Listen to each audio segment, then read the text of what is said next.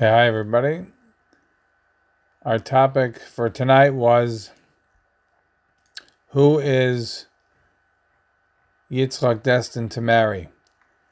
So, the first thing to notice in looking at this Sedra is obviously there's just a tremendous amount of what seems to be verbosity or superfluousness in terms of all of the discussion about the marriage of Yitzchak and Rivka, how it came about between the command of Avram to the servant and what actually transpired, and then the recapitulation, the review of what happened with the family. That is, takes up the bulk of this Sedra. Chazal already pointed out that Amr Abacha,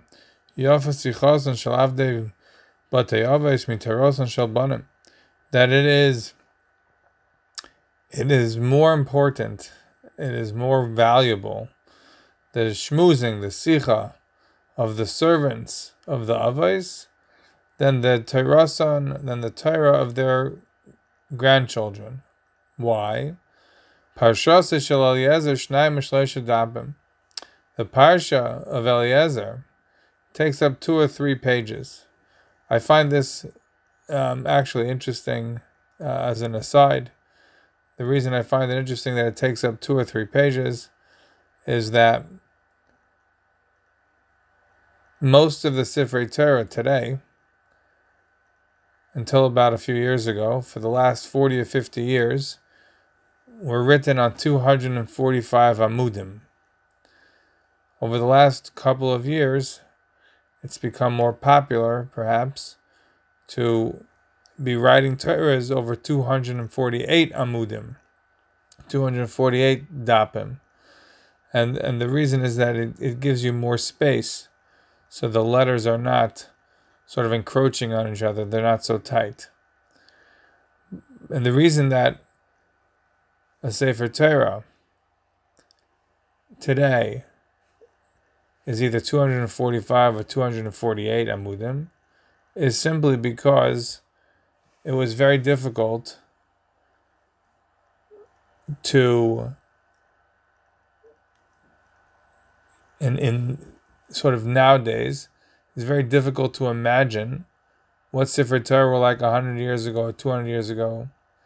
So all the Sefer Torah today are uniform in the way they're written. Sometimes you'll have a little bit off here or there, but the basic format of every Amud, of every Daf, in a Sefer Torah is the same. Again, as I said, some of the more modern Torahs the last five years are starting to do 248 Amudim, so that'll be different. But for the last 50 years, it was 245 Amudim. What's interesting is that if you look at a Sefer Torah in the 245 Amudim, the story only the story takes place. The beginning part of the story takes place uh, at the top of an Amud, and it continues on to the second Amud, and then it finishes up with the servant bringing Rivka back and bringing to Yitzchak on a third Amud. It's always three Amudim. It's never two Amudim. So I don't understand what it means two or three, except for the fact that, of course, they didn't have a uniform format in those days. And so things were very different. I have had the pleasure of learning over these last 20 plus years and have seen some older Torahs that were done before the formatting convention, and they are all over the place in terms of where they start or end. And so, certainly in some of those Torahs, perhaps it did in fact take place only over two Amudim. But anyhow, the Medrash here is saying that Rav Acha is saying that the Sichasan of the Avdei of the Avdadim of the Avais is more valuable than the Torah of their children. Why?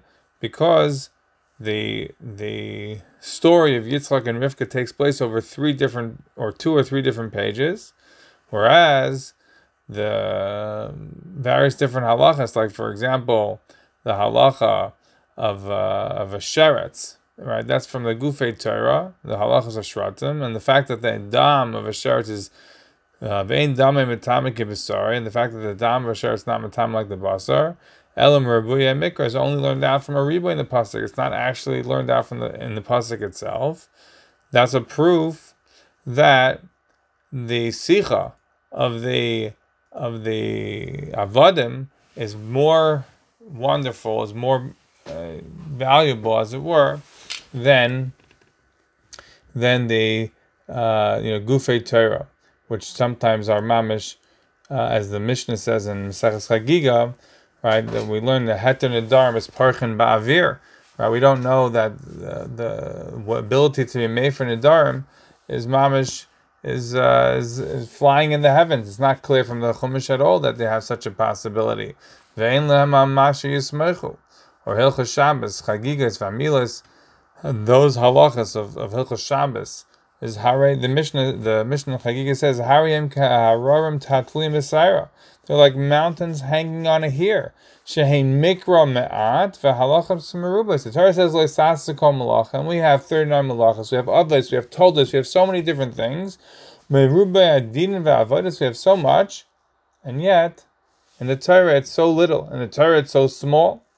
So the Torah and Yafas Sichas and Shalavdi Beidavais, the Torah and Shalbanim, is seen in so many different ways of things that are not found in the Torah, and yet the Torah spends so much time on discussing the the nuptials of Yitzchak. So therefore, that gave the impetus to Chazal to formulate the idea that just the talking of the servant, just the talking of of the back and forth with Avram, with the family, what he said by the well, all of this was more valuable and, and more important to be said than all of the halachas that have to be learned out of Ribuyim and Drushes and the like, and they're not written clearly in the pasuk at all. So, so that's sort of the the context to open up the sedra. So I want to I want to start with the end of Parshas Vayera. The end of Parshas Vayera told us something that sounds irrelevant. We learn about the birth of Nachar's family. He has children and grandchildren and has all of his descendants. Why do I need to know this? What's the point of telling me about what's happening in Nachar's life? We just finished the Akedah, a monumental moment, a spiritual apex, a pinnacle of a life.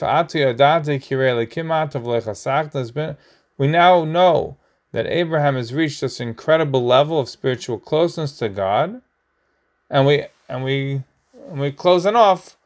The Sedra was like something innocuous. It's like in the Megillah, right? In Megillah Esther, we, we, we talk about the incredible saving of the Jewish people and how we end off. And Achashverosh was given a mass, he was giving taxes on the people. It's like, what? That's how we end the Megillah? What's it seems like such an innocuous ending or irrelevant ending. And obviously there's something to mine. So if the Torah is ending off the Parsha with that, there seems to be some context, some purpose for it. The most obvious, as a matter of pshat, would seem to be, is that it's going to be a good foreshadowing for what's coming next. In other words, the Torah very often uses a tool that I think is known literally as foreshadowing. For example, a classic example of foreshadowing is the Rashbam's famous line about the creation of the world. We discussed this in the Rashbam classes a few years ago. If you recall, the the question that many of the Rishonim grapple with is why is the Torah spending this time discussing the the creation in a in such a short way. It doesn't reveal any of the genius of the of, of, the creation of the universe that we know. Science has found pieces of it and is continuing to find more pieces of it as we as we go along. Why are we talking about it? What's the point of discussing the creation story if we're only able to really talk about it in the most childish of ways, in the most shallow of ways? We cannot get at the depth and the creation story of the genius of Hakadosh Baruch creation. We can't get to that in literally the one and a half pages that it occupies. Or two pages if you count the second creation or the second iteration of the creation story of what Rabbi Soloveitchik would call Adam 2. So different Rishonim have their approaches, right? We've discussed obviously the Ramban's famous approach of myself as Sim Labanim, and Rashi's famous approach of the United Nations, that this helps ensure that when the nations are going to say list matem, we'll be able to say, look, he created the world, and he can give it to whom he wants. And shows us Shashal Sakabala that he created the world too when he chose the Jewish people. He chose Abraham and he chose his descendants. The Rashbam, of course, says it's a foreshadowing. The Rashbam says that really the creation story wasn't the point. The point of the creation story was really to discuss Shabbos, and Shabbos is a foreshadowing to get you to Matan Torah, where you're going to hear about the mitzvah of keeping the Sabbath. So you won't know what it's talking about. Therefore, you have to know about the creation to see what the connection is. So in in this case, in this case over here, the end of Parshas Vayer is a foreshadowing. In other words, in this Sedra in Parshas Chayei Sarah, Yitzchak's going to go out um, and get married. So, who is he going to marry? Rivka. Well, you need to know that Rivka was born. How do we know Rivka was born? By telling you about Nachar's descendants. So that seems to be, as a matter of fact, probably the simplest understanding of of why um, it's listed there at the end of the Sedra. And in fact, if you look at the Radak, the Radak says that is really the point. And in fact, you could see the point um, precisely that Rivka is really the, the, the, the, the point of the story, says the Radak, because that's why it doesn't mention Lavan. Right? Presumably, Lavan was uh, an older brother. He certainly took charge when the servant comes in a way that's more than Rivka, right? Because you see Rivka when she gets her when she gets her uh, jewelry, um, you know, she's running, she's running to uh, to tell uh, the family what what happened. Um, but Lavan's the one who's taking charge and saying, "Yeah, there's room, um, you know, and uh, you know, let me take your camels and let's, uh, you know, make you comfortable, etc." So it would seem that Lavan is potentially the older brother. Um, certainly, he's able to answer before the father, Vayan Lavan of Usuel.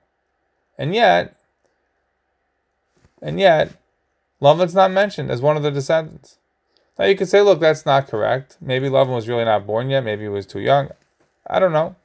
Not clear to me. But it would seem it would seem that it's easy to see Lavan as being older than Rivka, and yet he's not mentioned. So the Radak wants to prove that that's because of the fact that Rivka is really the point. The problem with the Radak is okay, but then why do we have to mention all the other descendants? What's the point of mentioning everybody else here? Many other of the descendants of Noach are mentioned. Right, Pildash, Yidlov, you know, you have that. Why don't you just go straight to Besuel? Why do you have to mention the Pilegesh? Why do you have to mention her children? Who needs any of these people? the point is Rivka, just talk about Rivka. It's not clear to me that, that there's a strong or a good answer to that question. Again, perhaps Lavan wasn't yet born. That might explain it, but it didn't seem that way from, from the context later. All right. the Bechor Shor is clear, by the way, that on this, that he says that, that no, exactly for the reason that we said, Yeda Haya Lahem Banam Ubanais, Shalach Sham Lakachas Ishal Avnai. Says the Bechor Shor, Yaakov, I'm sorry, Yaakov, Avram wants Yitzchak to find the Shidduch. So now that he knows that his family has had children, so now he's able to find a place to make a Shidduch. If he didn't know, then you know maybe he wouldn't have sent there. Maybe he would have had to send somewhere else. But because now he knows that there's potentially some girls there, we mentioned two at the end of A. We mentioned both Rivka and Ma'acha. So at least he had a place to go to to send for a potential shidduch. That's the uh, approach to the Bechor Shor, and that sort of explains again what the reason is for at the end of Vayera discussing the family of Nachar having had descendants. There's no seemingly obvious connection to the Akedah, but it's obviously very tied to the events in the middle of this Sedra where Avram is looking for a wife for Yitzchak. However, that's not the approach of That's not the approach of, of Rashi. If you look at Rashi over there, Rashi says that the reason that Avram, I'm sorry, that the reason that the Torah is mentioning the descendants of Nahar is because of the fact that Avram now had a premonition. He just went through the Akedah. He nearly sacrificed his son. So he just finished through the Akedah. He's almost sacrificed his son. So at this stage, he says to himself, Whoa, if I had sacrificed my son, then would this the story would be that he would have died without descendants. I would have had no grandchildren.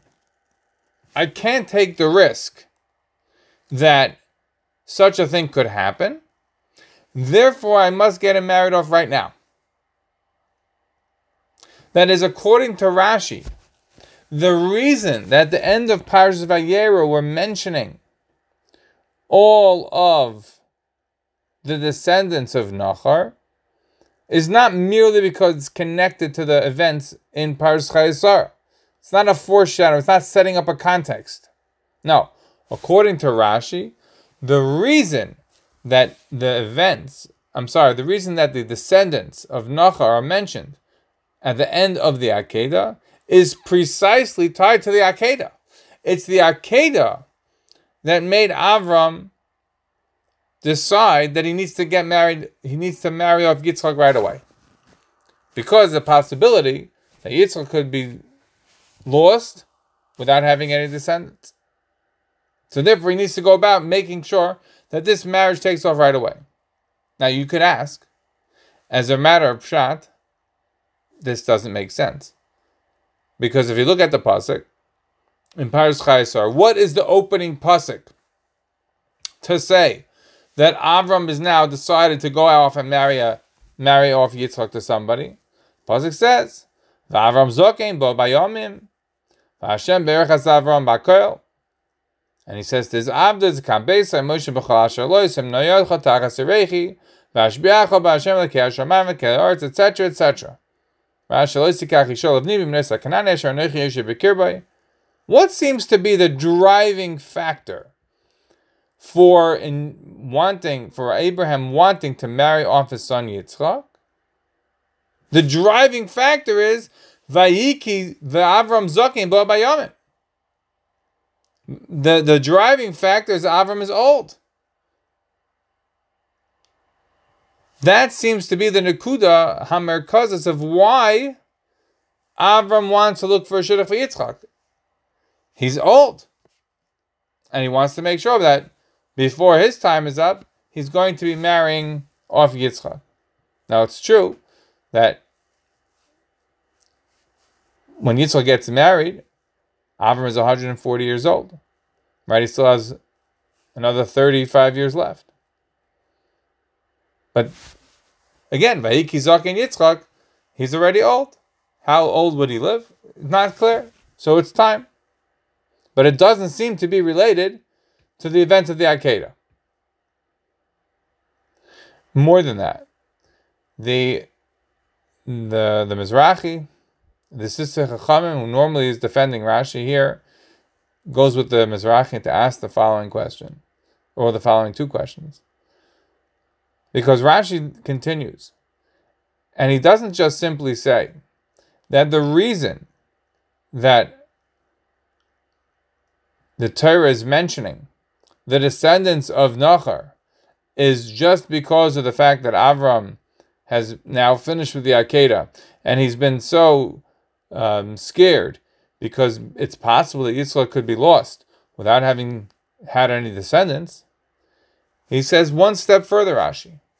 Rashi says additionally to that, says Rashi, that Bisra Kodesh Baruch Hu Shenoda Rivka Bazugai that Avram Avinu had a Bisura from Hakadosh Baruch Hu that Rivka was born and that she was in fact his zivig. She was in fact the one who was destined for him. And why did he get such a besura? Why did HaKadosh Baruch Hu give him a basura that there was a girl born who was his basug, that it was really the right zivik for him? Why did he get such a basura? Says Rashi, because of the fact that Avram wanted to be marrying off Yitzchak to anyone. Says Rashi, From the perspective of Rashi, Avram's driving factor is losing Yitzchak without any descendants. So he needs to get him married off right away. And he would have married him off to the daughters of Anar Eshkol Mamre. But because he was potentially going to go a route that Hashem didn't want, so Hashem gave him a Basura Taiva that you should know that a Zivik was born, and that's Rivka. Says the Mizrahi, says the Sifsei Chachamim, why is Rashi leaving the Pasha Pshat and going after the Midrashim? Now, that's a very separate topic. We're not going through Rashi this year, but this is Rashi Kedarka Bakodesh. But in this case, the Sifsei Chachamim has a sympathy for the Mizrahi's question, and they don't defend Rashi. They blind by Tzarchian. They do not try to answer up Rashi. They leave it. this is a, a good question on Rashi. The Chacham doesn't normally do this. Rather normally try to defend Rashi. Here he doesn't. That is, there was a the the challenge that they're asking is why are you walking away from the simple pshat, which is that it seems like the story took place after the events here. It wasn't like something specific, like oh my gosh, Avram immediately found out that Rivka, the Bazug, was born. No, at some later point he found out. Number one, and number two, as they point out, the the the question is that that the um, that the words sounds like it's a bit of time has taken place and not like immediate, which would sound like from Rashi that there was something immediate because he was so nervous and he was going to go marry off Yitzhak to the first goal that he saw from Anar Mamre.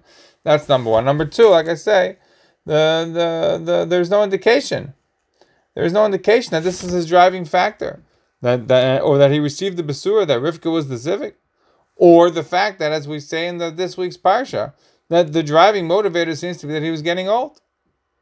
So all of these are sort of bomb questions on the approach of Rashi.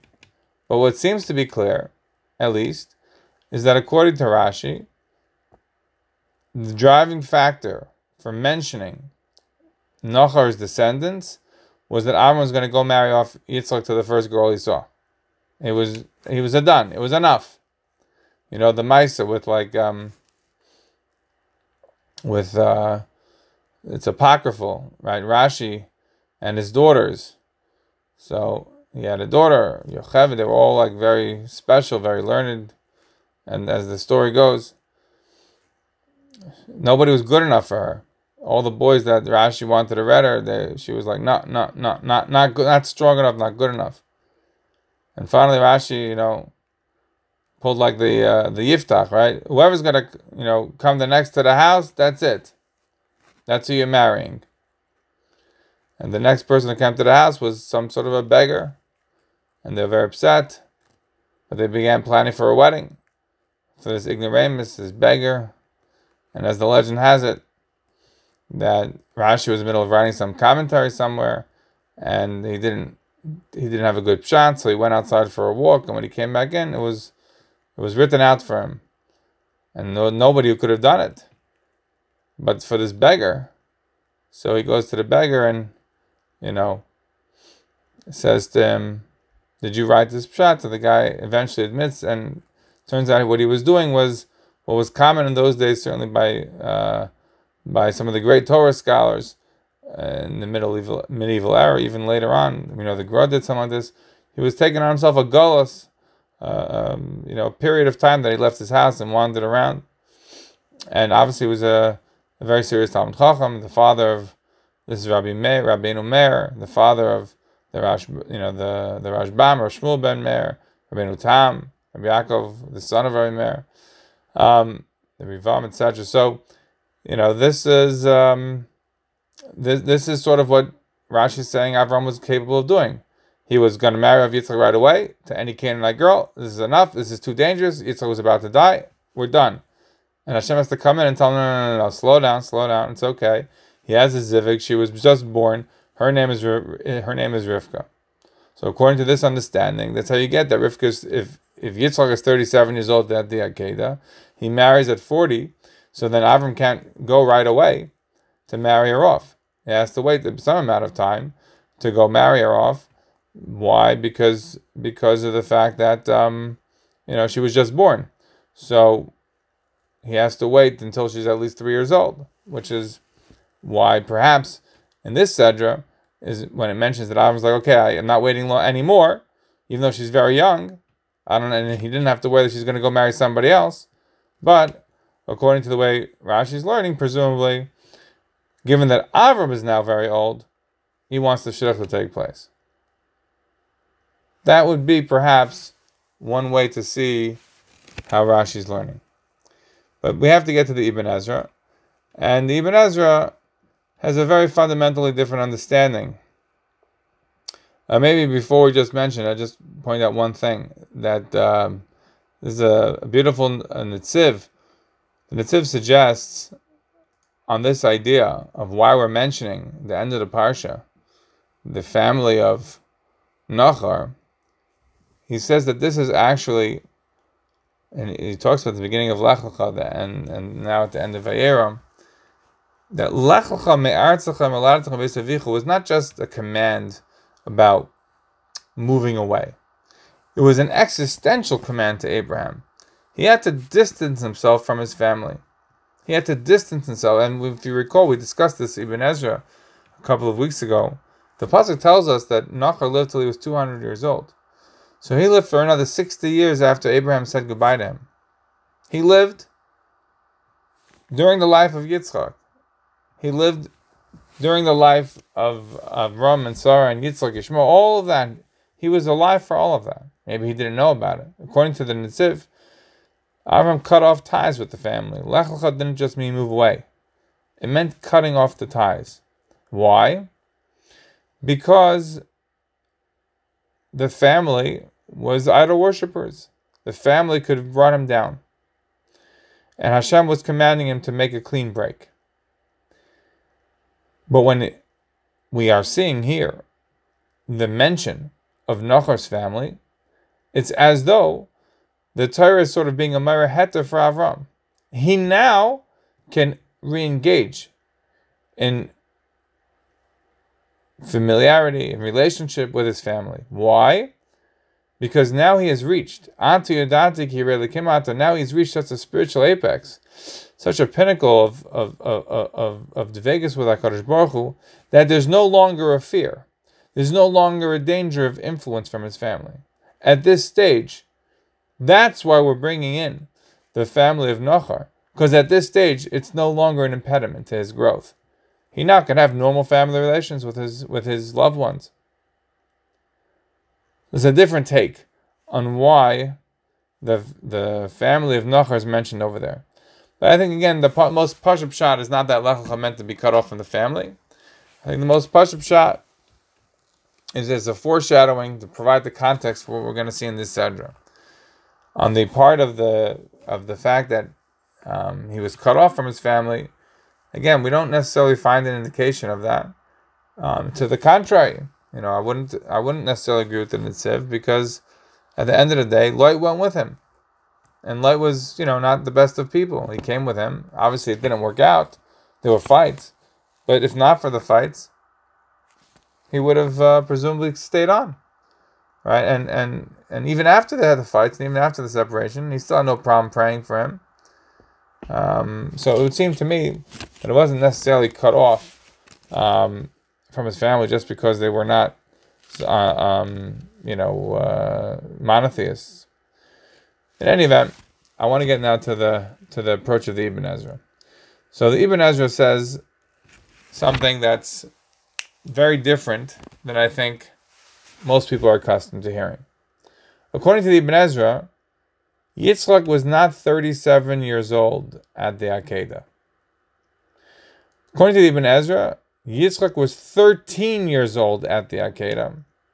Now, I do want to clarify that the Ibn Ezra does say that v'im kabbalah nikabel. If there is a kabbalah to this chazal, meaning if there is some sort of Sinaitic tradition that Yitzchak was 37, he says we'll accept it. But without it, I'm going to go my way. This is the second time that he so far used this this wording, this verb, this verbiage of ve'im kabbalah nekabel. You'll recall perhaps um, that the first time we mentioned it quickly um, is at the end of Parshas Noach, where the pasuk says that Nachar was married to Milcah and Avram was married to to Yiska, and the father was Haran, who was Avi Milcah of Avi Yiska. I'm sorry, Avram was married to Sarai. Nachar was married to Milcah. Haran is the father of Milcah and Yiska. And and and Chazal say that Yiska is Sarah because she was Sarah b'ruach hakodesh. And in there the Ibn Ezra also says, V'im Kabbalah Nekabel. If it's in fact, you know, some sort of ancient tradition that Yiska is Sarah, the same person, then I'll accept it. But otherwise not. Otherwise I will not accept it. And he doesn't accept it there either. So why does the Ibn Ezra say that Yitzchak was 13 and not 37 at the Akedah? The reason is because of the fact that according to the Ibn Ezra, it should not be that the Akedah is given all this credit to Avram with nary a mention of Yitzchak. If Yitzchak is a mature adult, then the test for him to be on the Akedah was far greater than it was for Avram. So how could it be, says the Ibn Ezra, that the Torah doesn't mention a word about Yitzchak's sacrifice, a word about Yitzchak's willingness to give up his life, not to hurt his or harm or otherwise stop his father. How could the Torah not give him any credit in the psukim themselves? It's only about Avram. So we know all the answers that various commentaries give. That it was really only a test for Avram. Yitzchak was at such a high level. All this, but again, think about it from the perspective of the Ibn Ezra. He's asking a question in Pshat. How could it be that the Torah is giving all these accolades to Avram Avinu and not to Yitzchak? Yitzchak is an adult, mature person, this is a massive test for him. So he says, look, there are those that say that Yitzchak was really only five years old at the Akedah. And he doesn't accept that. He says, no, that doesn't work. At the end of the day, if you say he was a baby, then how could he have carried up the wood up the mountain? Presumably would ask, how could it be asked a coherent question, you know, Dad, where is the seh for this korban? He's not a baby. So therefore, the Ibn says he's he's really you know he's a young adult, and then he comes up with the age thirteen. And the age of thirteen, you could able to both you know carry up the wood, and also to be effectively overpowered by a father to become the Olam, and therefore not to get the credit. In other words, for the Ibn Ezra's perspective, if Yitzchak knew that he was in fact the Olam, he would have ran away. At 13 years old, he would for sure run away. Maybe he couldn't overpower his dad, he would run away. So therefore, I believe you come out on the approach of the Ibn Ezra with a far different understanding of the Akedah. You understand why Avram is getting all the credit. Because at the end of the day, through subterfuge and through, frankly, sheer power, Avram is able to put Yitzchak onto that Akedah. And Yitzchak is not going and running away because he was tricked into this. And therefore, when it at the moment of truth, the biggest challenge was on Avram himself. And that's why he's getting all the credit for being able to pass the just unimaginable test that the Akedah presented. But I think we can now take that a step further. Because that is the Ibn Ezra in relation to Yitzchak's age at the Akedah. But think about how that impacts now the remainder of the story that we just mentioned about Nachar being listed and his family being recorded. If Yitzchak is 13 years old at the Akedah and he gets married at 40, that means that there are 27 intervening years where Avram doesn't marry him off, where Avram doesn't do anything. That is, there is no horror of, oh my gosh, I almost killed Yitzchak. If he's going to die without descendants, I'm going to be left without, you know, uh, an heir to carry on this tradition. That didn't happen at all for the Ibn Ezra. To the contrary, 27 years passed, and the overriding reason to marry off Yitzchak is, is because the pasuk says Va'avram Zakim Bo Bayomim, because he's getting old. So he's now going to be an older person. He's now going to be um, at the age of um, uh, Avram is hundred years. You know when when when Yitzchak is born. Now he's going to be forty. Yitzchak. So that means Avram is going to be 140 years old. And Yitzchak's chasana. So it's time. It's time to get him married off. If that's true, then I think we come out with a different picture as to mentioning the descendants of Nachar. Because according to this understanding, it simply doesn't it simply doesn't seem that that necessary to tie in the story of the Akedah to Nachar's family. It's simply not relevant. There was a Akedah, and then we have a list of Nachar's family. And the only reason of mentioning it is for the context in our Sedra now. When was Rivka born? We don't know. She was born during the intervening 27 years. There's no indication that she's three. She could be six. She could be 27. The pasuk by opening up, by saying, was at some point after this. When was that point? I don't know. It's not clear when that point is. There's no connection to the Akedah. The connection is to Paris Chayei Sarah, where we're going to talk about the family. So therefore, I think you're getting a very different feeling of the connection of the end of the Sedra and Vayera to the parsha of the Akedah. and would seem to me that to the contrary, maybe Avram was taking a risk. In other words, let's say, and during the 27 years, we don't know when, but let's say in year two or year five, Avram heard that Rivka was born, that Macha was born, that Besuel had had a bunch of children, grandchildren, etc. But he didn't make a move to go get him married off. So don't you run the risk that Rivka might eventually get married, or Macha, or whoever other girls were there, that they may get married off to somebody else? I believe you are running the risk. In other words, if you go with the approach that Yitzchak is 37 years old, even if you don't want to tie it to the Akedah, you still only have an intervening period of a few years. But if you're saying, like the Ibn Ezra, that Yitzchak is really 13 years old, so then you have a long period of time for Rivka to get old and to find another shidduch.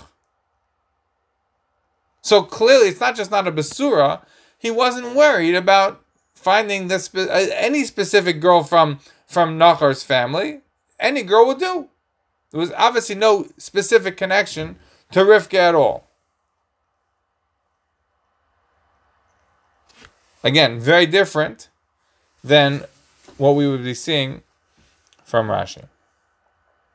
All right, so let's move on. And now we come in to what seems to be a very odd Ibn Ezra. In our parsha this week, the command of Avram to the servant is Ki el arzi telech isha livni. You should go to my land and you should go to my birthplace. Says the Ibn Ezra. What does it mean you should go to my land? Zois Charan Shadarsham. That is Charan. My land is Charan, where I lived, where where Avram lived, and my latitude is Or Kasdim. Now, maybe just before we go back to the Ibn Ezra, to mention one one interesting thing, because the servant says, "Well, what happens if the girl doesn't want to come back?" And Avram says, look, then you're going to be clean from the shvur. You don't have to worry about it. But the servant was concerned. What happens if the girl doesn't want to come back? So Avram said, listen, don't worry. HaKadosh Baruch is going to take care of you. Who yishlach malachi lefanecha. He's going to send his angel. He's going to send, you know, his, his, um, his, uh, messenger, whatever it means, in front of you and you're going to figure it out that it's going to work out well. The Rashi says that when Avram is saying this to the servant, he prefaces it by saying Hashem's going to help you.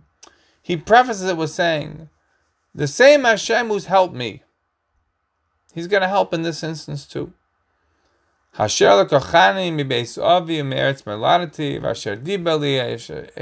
has helped me in my life. He's going to help you.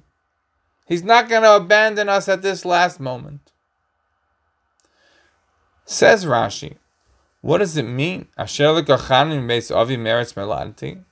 Rashi says that he took me from Beis Avi, that's Mecharon. And Meretz Meladati, that's Or Kasdim. So in other words, where was where was he born? According to Rashi, learning, he was born in Or Kasdim, and where was his dad's house? That's Charan, right? That sounds should sound familiar, right? Because what did the Ibn Ezra say? Artzi is my land, that's Charan, and Meladati is my birthplace, that's Or Kasdim. The Ramban already picked up on this Rashi, and the Ramban is very upset at Rashi. The Ramban says, "What are you talking about, Rashi? If you saying the God who helped you, and you're saying that your miladity is in Or Kasdim, then back at the beginning, when you commanded the servant, you should go to my land and my birthplace, that means you're telling the servant to go to Or Kasdim. For the Ramban, that's an anathema. For the Ramban, as the Ramban says, that is impossible. Why is it impossible? Says the Ramban, then Avram was telling the servant to go marry somebody from Or Kasdim, potentially Chalila Chalila. She is Ariv Zera Akedesh Rivnei Chama Pesheah. That it's going to mingle, it's going to intermix the Zera Kodesh of Avram with the cursed seed of the Canaanites. Chas that doesn't work. That is to say, it seems from Rashi that that was a possibility. As it is for the Ibn Ezra. For the Ramban, he can't countenance it. Remember that there's a fundamental machlek, as we discussed before, between the Ramban and the Ibn Ezra about Emuk There's a fundamental machlekes about where Avram comes from. It has this Emuk has a taitzah in this. That is, according to the Ramban, Avram was from Charan. According to the Ibn Ezra, Avram was from Or Kasdim. And that colors all of the stories that we're learning about in these parshas. For the Ibn Ezra and for Rashi, Avram was actual birthplace, what it said on his passport or whatever, you know, the social security card, that's at Or Kasdim. For the Ramban, that can't be possible. The same way that the Ramban says it can't be possible that Yehuda when he got married, like in Paris Vayeshev, that he married. Uh, the pasuk says that he he went down Adish Kanani Yeshua. So it's chav that it was a Kanani. Kanani has to mean a tagar, has to mean like a merchant. It can't be that the Zera Kodesh, that the Mashiach, you know, is coming from from uh, Minas Arab with, with, with, with the locals. It doesn't work. It's impossible. Um, the reality is that for the Ramban, it's there's a two fold there's a twofold opposition. One is the pashut pshat, that he thinks that it's a better read to say that Avram was from Char than from Ur Kasdim. Why was he then in Ur Kasdim? When when when when uh, Hashem tells Avram, "Ani Hashem Asher Tzeichum Ur Kasdim," why was he in Ur Kasdim? What's he doing in Ur Kasdim? What does Avram have to do with Ur Kasdim? The answer is he has what to do with Ur Kasdim because the family moved there. They, they were you know either unable to make a parnas or there was some good opportunity in Ur Kasdim. They left Char and they went to Ur Kasdim. So that's where Avram's from. He's from Char, and the story you have to understand this way. Now, when it says Alar Zivim it's all the same place. It's all Char. Whereas according to the Ibn Ezra, no. According to the Ibn Ezra, and, that, and he moves around different different psukim. Lech Lecha becomes effectively before the end of Parshas Noach. For the Ibn Ezra, Avram is from or Kasdim. The problem with the Ibn Ezra is that over here, Artzi is Charon. But in Lech Lecha, Lech Lecha Me'artzecha, Me'artzecha meant or Kasdim. So how did that change? It's not clear to me that the Ibn Ezra has a strong answer for this. But I think he has to say Charon. Because if he didn't say here, in this parsha, that Ki al Artzi v'mladati telech, but Larti is Ur Kasdim. If Artzi is Ur Kasdim, then why would Avram be going to Charan at all? Now we've explained that the only way to get to Ur Kasdim in those days was by going via Charan. You go in a direction that's almost like a like the like a top part of a triangle, right? Because you have to go in a way that avoids the Arabian desert. If you're going to go through the desert, that will be unsuccessful. So you have to go in a way that's going to follow some water source. And so people would travel north, east, and then back south in order to get to Ur Kasdim, in order to get to that area above, etc., without going through the desert. And that pathway, that highway, was the highway that Avram took initially, and that's how he came down to Shechem initially. And that highway was the way that the Assyrians and the Babylonians and all of the conquerors of Israel always took. Nobody's traveling through the desert. That's effectively a fool's errand. You're never going to make it. So, where we get to is that we are in a situation where that for the Ramban, Rashi is 100% wrong.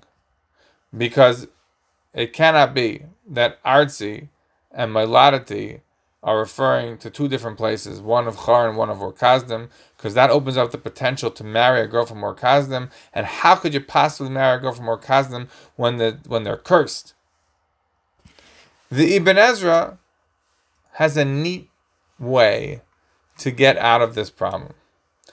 The Ibn Ezra says that Orkazdim is not the family of Canaan.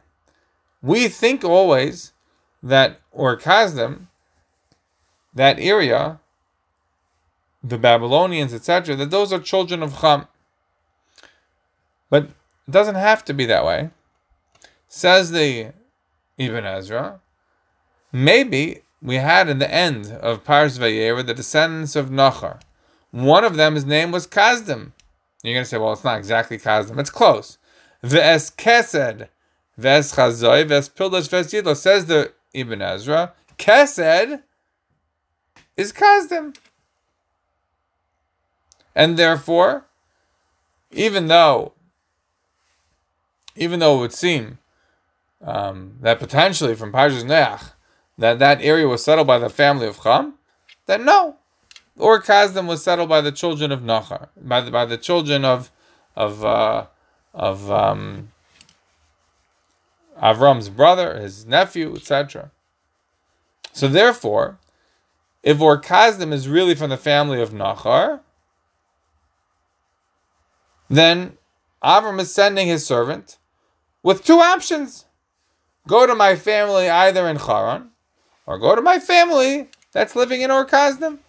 but either way, you're going to an area where there is my family. So that is the attempt, and perhaps not a so, so strong attempt, but it is an attempt by the Ibn Ezra to give, not to give short shrift, right? To give long shrift, to give the ability for both the birthplace to remain as Or Kasdim, and yet not to have him potentially going to marry somebody outside of the family, you know, potentially from the family of Cham, which should be an anathema if Avram is not wanting to marry anybody from the Bnei Sakanani, Asher Anochi Yeshiv Bekirbai. So let's just continue because there's another point here, and we're running out of time. But just want to mention a couple more points from the Ibn Ezra on this. The Ibn Ezra holds, and this is a, a, a topic in its own right, one that we're not going to have the ability to go through today. But the Ibn Ezra says that when Hashem, I'm sorry, when Avram is commanding the servant to go on this mission, to go find a wife, Avram doesn't know for sure that it's going to be a successful mission. That's why he says, if she doesn't want to come, then we're going to have to figure out plan B. But you're going to be Nikisa Mishwasi Zois, you're going to be freed from this from this oath and I'm I'm I'm making you swear to. But he's not 100% sure. I'm not positive that it's going to for sure work. He's hopeful. He's going to daven. But it's not a nevuah. It's not a prophecy that Avram is giving the servant.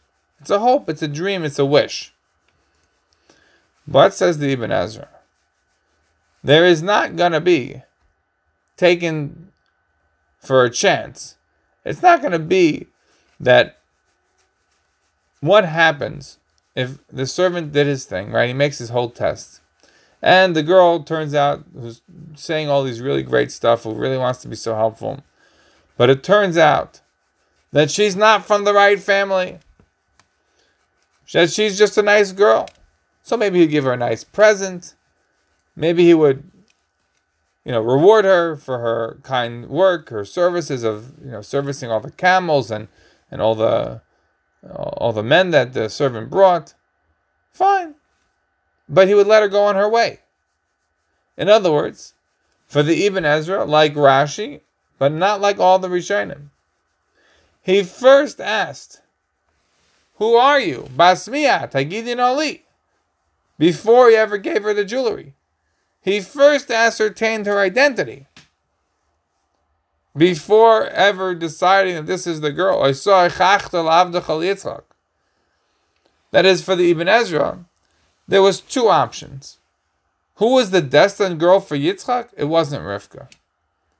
Not like Rashi, it wasn't no Basura or anything like this. But it was absolutely a requirement for the Ibn Ezra that he was going to marry somebody from Avram's own family. Now that family had tentacles in different places, in Haran, in Or So there was optionality to go to different places.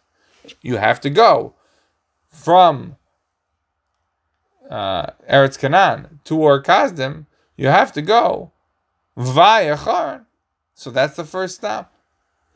The servant is going to do his test. Whatever he comes up with, fantastic. If it's not the right family, because maybe there are other, you know, Tzigikim, or there are other people living in the town who are not members of the family of Avram. So they did a nice chesed, they get a present, they move on. The the fact is that while Avram didn't have a nevuah to give the servant to, on the mission, he gave it his prayers. He gave it his tefillas. Avram gave it all in terms of his bakash Baruch Hu that the mission should be successful. That's what he gave it. And that's why, at the end, when he is at, making the test and it comes out that the girl says the things that he wanted to hear, she is the one. She's the one because of the success of the tefillah. She's the one who's the success of of uh, of the mission. And therefore, says the Ibn Ezra, just to conclude, Therefore, the Ibn Ezra has a problem with the Gemara in Taanis. The Gemara says that that um, that there were There were some people who who didn't ask appropriately um, in terms of uh, of Hakadosh Baruch Hu, of um, uh, you know, they asked in a way that was inappropriate. The Gemara says the examples are Eliezer, Shaul, and Yiftach. We know what does it mean that, that they were Shol Shloik Hagen? The Gemara seems to suggest that it's a little bit of nichush. What does it mean, a little bit of nichush? Because we're not supposed to do things on the basis of signs. You're not supposed to say, if this is going to happen, then I'm going to do that. And over here, it's pretty clear that that's what the servant did, right? If if the girl's going to do this and this, she's going to give me the water and the camels the water, then then that's the girl. That's pretty clearly what we say you're not supposed to do at Nichosh. The famous Rambam says that that this was in fact Nichosh and it's Asr. And the Raavad over there says that if anybody, if uh, if Eliezer was alive, if he heard this, he would put a pulsa d'nura on Avram Avinu. Uh, I'm sorry, on um, on um, on the Rambam for saying this about about him. The um, the uh, the other example of Shaul, Shaul said, whoever's gonna you know take care of of this Pelishti, Golyas, right, is gonna marry my daughter. But who, who you don't know it's gonna be David HaMelech. You don't know who it's gonna be. Could be a very bad guy. It could be a mugashrin. It could be a, a, you know no good a good no good in the kind of person. You're taking a risk. Again, also considered to be shaloi kohagen, but both those examples were answered kohagen. They both lucked out, right? Eliezer found Rivka, and of course Shaul found David. The third example Gemara says is Yiftach, who was not answered kohagen, and that's in relation to the fact that the first thing that comes out of his house is going to be a korban. So, uh, when it turned out to be his daughter, there's different versions, different opinions as to whether or not he in fact checked the daughter or didn't check the daughter. But either way, that one is Shalaika Hagen. Either she was an Almanas Chayas of like she lived alone, or she was a Rapunzel, or in fact he did kill her. But I didn't know, as we started at the beginning of the class today, right? The Hatan Adarm is uh, is hanging in the air, right? It's not a, it's not clearly in the Torah, and there's a problem with who's going to go. Her, you know, to see Pinchas had the ability to make for the nether, but who's going to go to see whom? But again, just to go back, so the Ibn Ezra, and in conclusion, the Ibn Ezra is saying that there's no problem of being sholosh like Hagen here. Why? Because it was never possible. It was never possible because it was always going to be knowing the identity of the girl before ever making the decision this is the right girl for Yitzchak. And therefore, if that be the case, then it comes out of the Gemara in Taanis about Eliezer being Shalosh like Hagen, right? Or the um, the Gemara in Chulin that talks about the Nichosh of Eliezer. So it comes out then that that is only going according to the Rishonim that hold that he didn't ask who she was before he gave her the jewelry. In other words, he decided that she was the right one just on the basis of the fact that it met the signs. All right, we'll stop over here. Have a good Shabbos. Hmm, Record.